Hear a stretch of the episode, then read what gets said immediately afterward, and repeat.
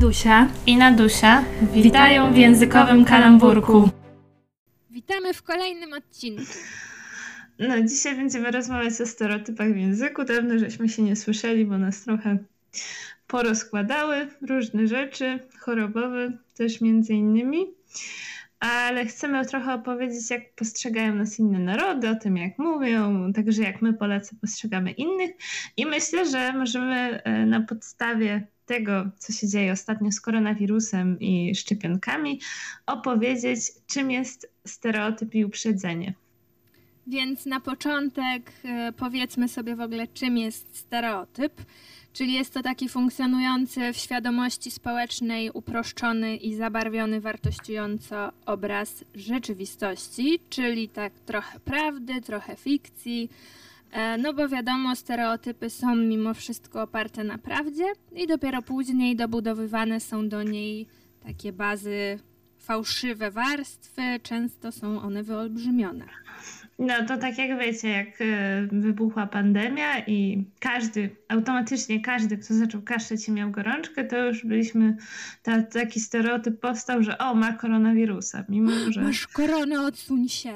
No, ale z kolei tu możemy powiedzieć, czym są jeszcze uprzedzenia, bo uprzedzenia to są z kolei nasze wyobrażenia, ale nie oparte na żadnej prawdzie. Czyli na przykład możemy powiedzieć, że tutaj w przypadku szczepionek, że ze szczepionkami dostajemy chipa, czy nie wiem, że od szczepionek się umiera, mimo że nie ma na to żadnych dowodów naukowych.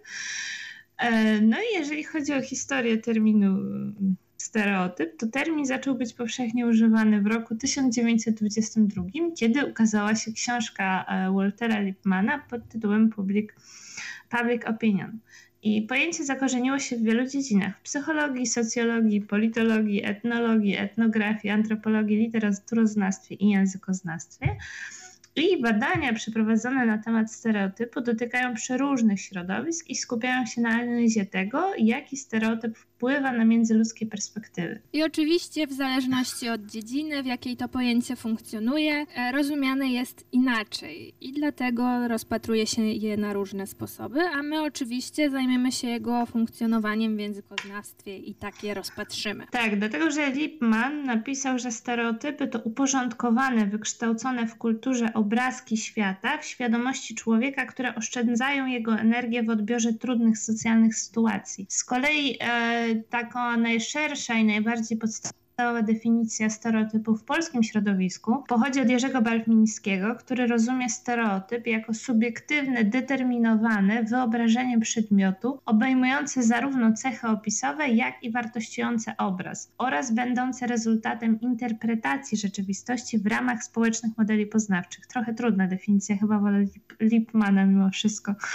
Ale ta definicja nawiązuje już do tego, co zostało powiedziane, czyli mamy tą bazę, e, taki subiektywny obraz i dodajemy do niej warstwy dodatkowe, czyli dobudowujemy sobie do tej bazy coś nowego. E, to jest uzależnione od naszego indywidualnego postrzegania świata. No i to postrzeganie świata może być różne, bo przeważnie postrzegamy stereotyp jako coś negatywnego i dlatego chcemy podkreślić, żeby pamiętać, że stereotypy nie są tylko pejoratywne, dlatego że ten element, który wartościuje stereotyp, może być negatywny i pozytywny. Musimy też patrzeć na nacechowanie emocjonalne, ponieważ różne nasze odczucia i emocje budują opinię na dany temat. I właśnie dlatego ta stereotypizacja jest takim no, nieodłącznym elementem waloryzacji, czyli systemu oceniania. I pewnych zjawisk czy ludzi nie jesteśmy w stanie w ogóle ocenić bez udziału emocji. Stereotyp to jest element językowy, który przyczynia się do kreowania świata, kształtuje podstawy danej wspólnoty komunikacyjnej. Element językowy istniejący jako element języka przyczynia się do kształtowania podstaw danej wspólnoty komunikacyjnej, czyli jakby stereotyp to jest taki kompas w morzu informacji socjalno-kulturowej, I on pomaga nam zachować też wysoką samoocenę, kiedy my się spotykamy z przedstawicielami innych kultur, bo my mamy swoje wartości kulturowe, inne kultury mają swoje, więc jakby my, niezależnie od tego, jaki stereotyp e, wykształcimy na temat jakiejś kultury, nieważne czy on będzie pozytywny czy negatywny, to my w jakiś sposób strzeżemy tego, co, co dla nas jest ważne. I mówimy tutaj też o tym, jak stereotyp odbija się w tym, co myślimy później o jakimś narodzie, oczywiście. Mm, I tutaj właśnie to podkreśla Bartmiński, bo w analizie procesu stereotypi stereotypizacji wydziela on um, te stereotypy narodowe jako swoistą chorobę języka, e, bo te stereotypy są chyba w większości jednak negatywne. No, no, to wiesz, każdy Polak to złodziej, ewentualnie pijak, nie zna języków obcych, nie lubi obcych ludzi, bo woli wódkę i narzekanie, tkwi w przyszłości, bo lubi historię, tak, wiadomo, duma narodowa i tak dalej.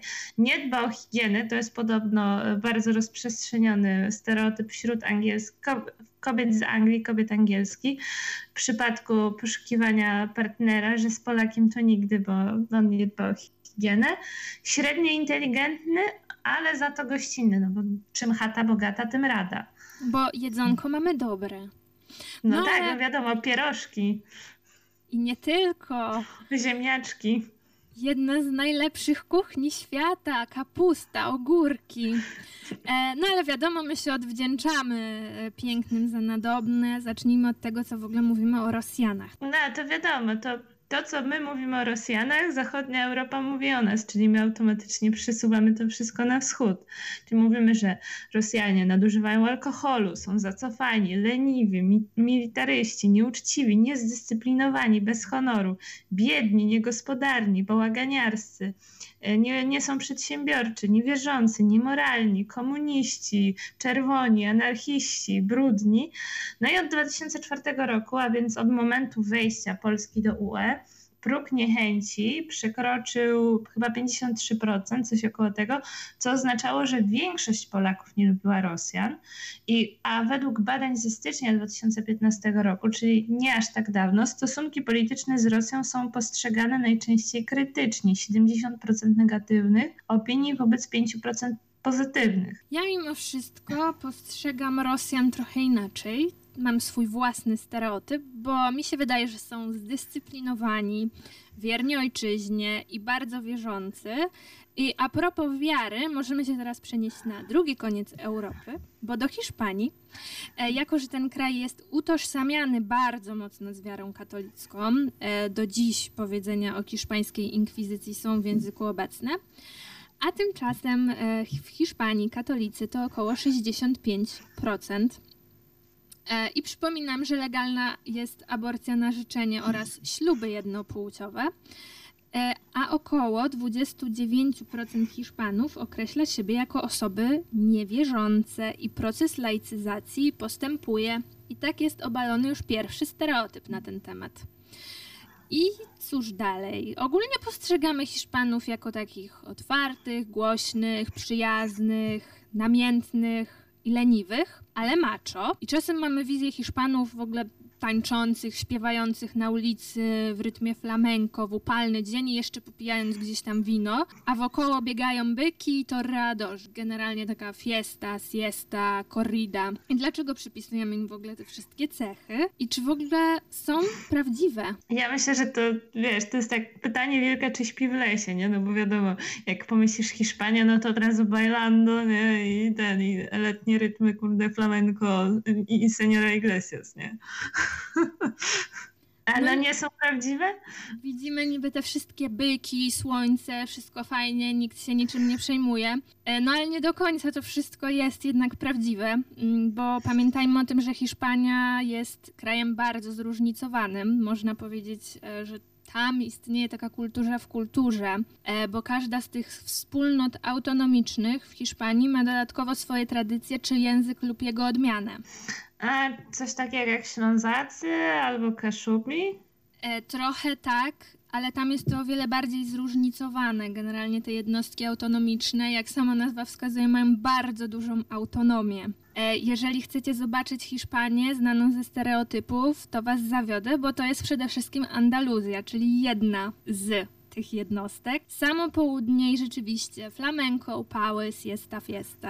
Ale na przykład w Galicji, czyli na północnej części kraju, króluje raczej muzyka celtycka, a ludzie są już trochę bardziej zdystansowani niż na południu. No i Kto by kiedykolwiek powiedział, że częścią kultury Hiszpanów są brzmienia celtyckie? No, chyba nikt nigdy, nie wiem.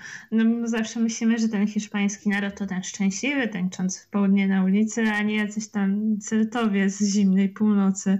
A jednak, no i wracając jeszcze do tych hiszpańskich cech, e, w ogóle dlaczego tak postrzegamy? Przede wszystkim dlatego, że oni są bardziej niż Polacy. Są bardziej otwarci, zdecydowanie głośniejsi i to akurat mogę potwierdzić na, na swoim własnym przykładzie. E, przez to, że są otwarci, są od razu postrzegani jako przyjacielscy i namiętni, a Hiszpanie no rzeczywiście o wiele bardziej lubią przypadkowe rozmowy i, i, są większymi gadułami, ale to też nie znaczy od razu, że chcą się zaprzyjaźnić. E, czy są leniwi? To też tak nie do końca, bo poznając już ich trochę, nie powiedziałabym, że są leniwi. E, po prostu podchodzą do życia bez ciągłej spiny, którą uważam, że mamy my Polacy i to mamy ogromną spinę, spinamy się o wszystko. E, no i pamiętajmy, że każdy będzie inny i nawet mi zdarzyło się poznać e, pewną Hiszpankę, która była odstępstwem od reguły i o wiele bardziej przypominała Polkę według mnie. No tak, tak, to, to, też się zdarza, ale w ogóle Polska jest takim dziwnym krajem, jeżeli chodzi o stereotypy, bo my jesteśmy trochę kulturowo podzieleni, trochę zachód, trochę wschód.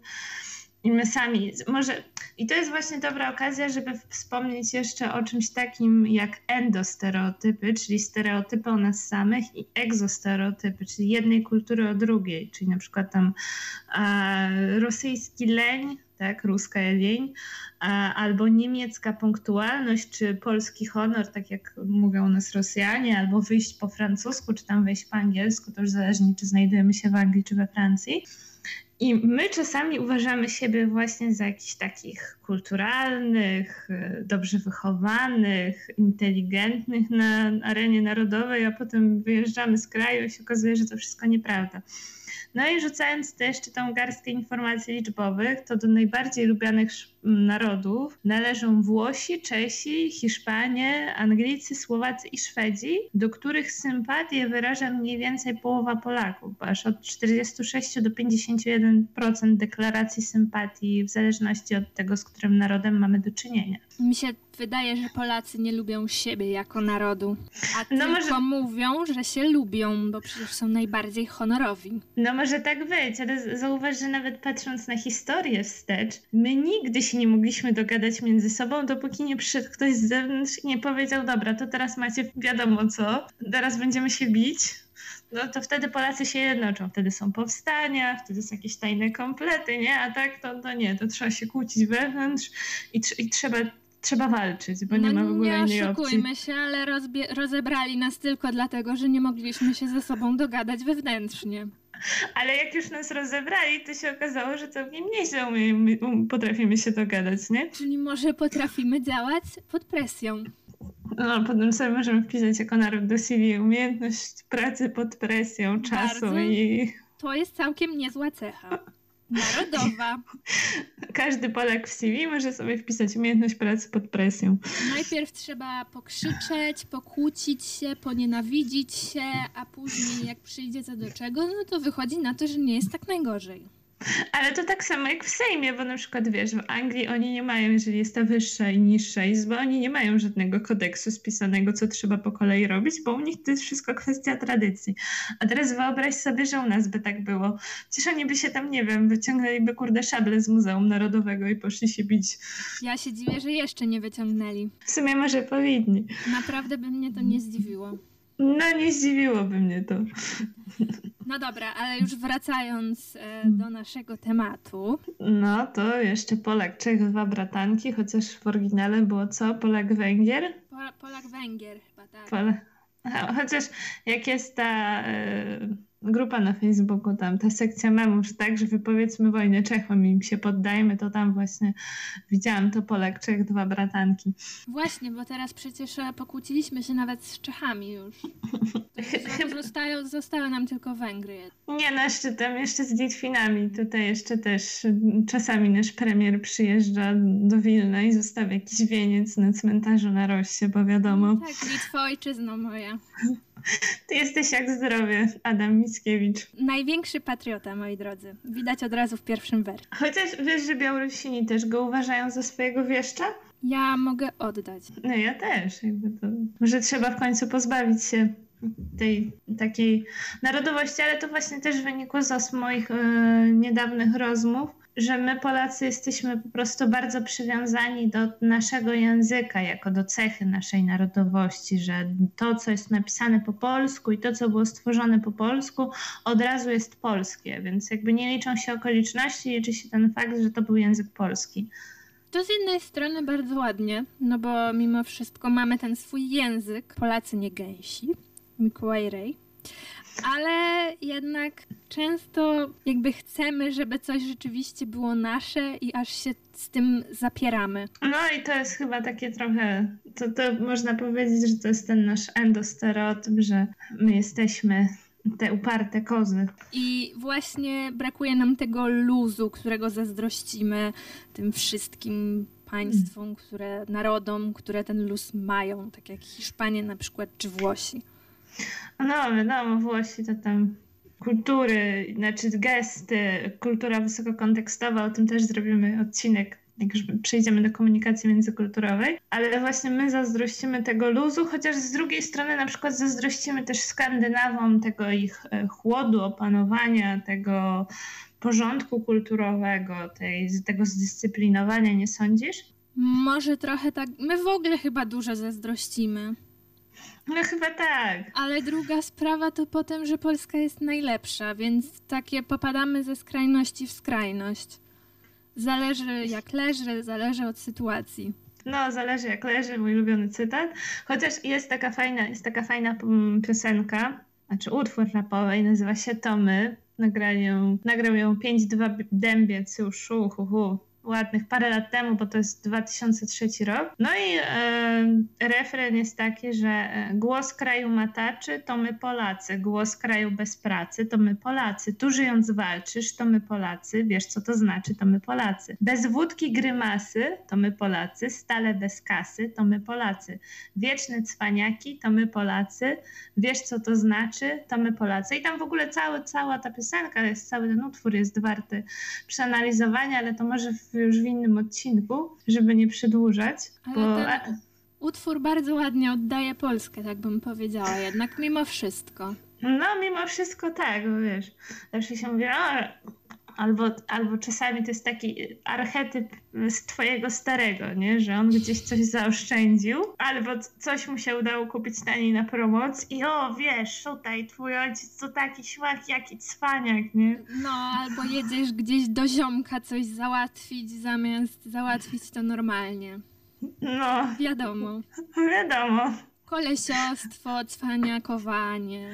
No, a Rosjanie też mają to fajne określenie. Pamiętasz jakie? Nie. Po błatu.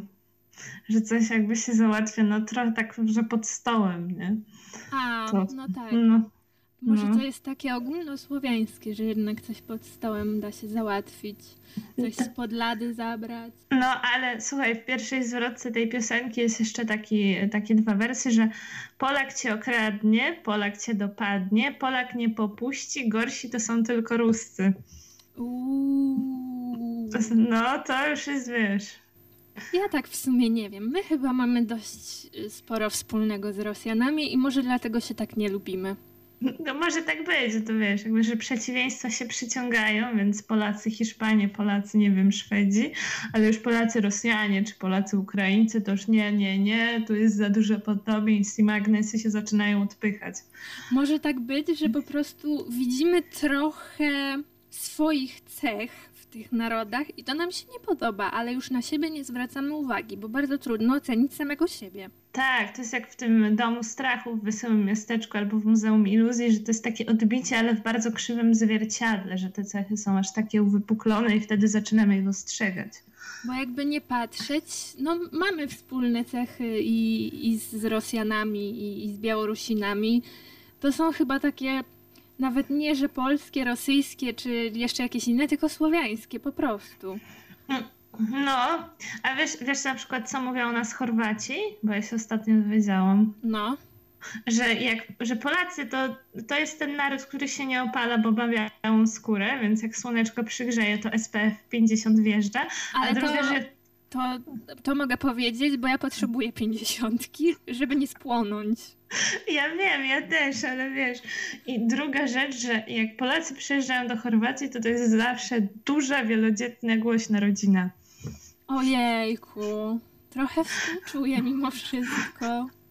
Ale to może musimy też, wiesz, jak będziemy mówić o Polakach, to musimy powiedzieć o polski, po, nie, że polska rodzina na wakacje, albo na wakacjach, albo typowy Polak na wakacjach o, za granicą. O, tego zabrało. Albo stereotyp matki Polki.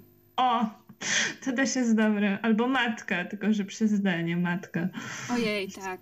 Bo teraz są różne podziały na to wszystko. No, ale to, to, będzie, to będzie dobre, bo możemy to pokazać jako endostereotyp, ale na przykład za granicą możemy to pokazać jako egzostereotyp. Trzeba by to, w ogóle można o tym rozmawiać bardzo długo i wynajdywać nowe i nowe rzeczy, bo każdy naród pewnie też nas postrzega zupełnie inaczej. No, o tym to habilitację można napisać. Także, że jakbyś kiedyś chciała pisać habilitację, to masz temat.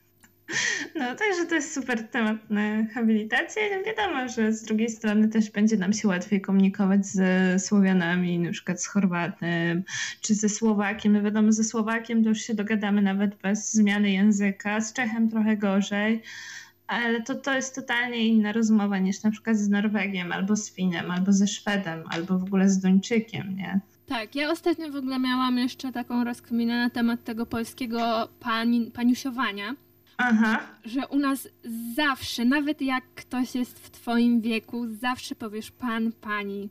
Dla mnie to jest tak sztywne i, i trochę nawet stało się nienaturalne, mimo że jakby wychowałam się w tej kulturze, to teraz jak ktoś widzę, że jest no podobny wiekiem, no bo to jednak nie oszukujmy się widać, jest to dla mnie strasznie dziwne.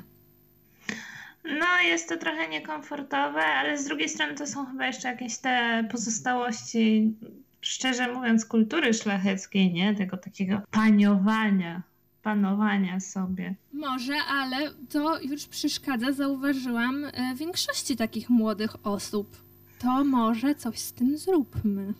No może to się zmieni, jak żyjemy w dobie globalizacji, coraz więcej z nas, znaczy praktycznie już teraz młode pokolenie to w większości zna angielski, tam nie znam dokładnych danych, czy uczy się hiszpańskiego, czy pozna jakieś inne języki, gdzie ten pan, pani, czy uczy się szwedzkiego, z języków skandynawskich, gdzie te formy grzecznościowe są takie nieużywane w zasadzie. Ja bym... chyba dobrze. Tak, ja bym mimo wszystko gdzieś na ulicy, czy, czy w takich prostych spotkaniach, sytuacjach jednak pozbyła się tego. No. no bo wiadomo, gdzieś w pracy, wiadomo, biuro, czy, czy jakieś oficjalne sytuacje, no to jednak trzeba zachować pozory. No ale no, pozory, chociaż ten zachodni model korporacji też już zaczyna w Polsce funkcjonować i tam już nie ma, że to jest twój pan szef, y, nie wiem, nazwijmy go Marek, tylko to jest po prostu Marek, nawet jeżeli jest menedżerem i jest pięć stanowisk nad tobą. Tak, ale mimo wszystko to się odbywa dalej z szacunkiem. Bo no. można tak, można. Przecież to, że komuś mówisz po imieniu, to nie znaczy, że to spotykasz, y, jakbyś spotkała Menela, pod, przysłowiowego Menela pod garażami w stylu E, ty, z dzisiu, to dzisiaj to na co zbierasz? Na wino? No. Dziś na wódę. A jutro na piwo. No dobrze, to co? Chyba dziś będziemy już kończyć. No, no chyba starczy.